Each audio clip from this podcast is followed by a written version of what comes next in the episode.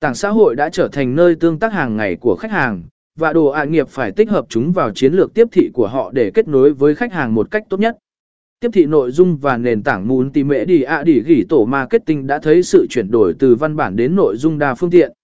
Podcast, video và nội dung tương tác đang trở nên ngày càng phổ biến. Tạo ra nội dung hấp dẫn và ví dụ đã trở thành một phần quan trọng của chiến lược đi gỉ tổ marketing. Tư duy và xu hướng mới, tư duy chiến lược và sáng tạo luôn đóng vai trò quan trọng trong đỉ ghi tổ marketing. Sự xuất hiện của các xu hướng mới và công nghệ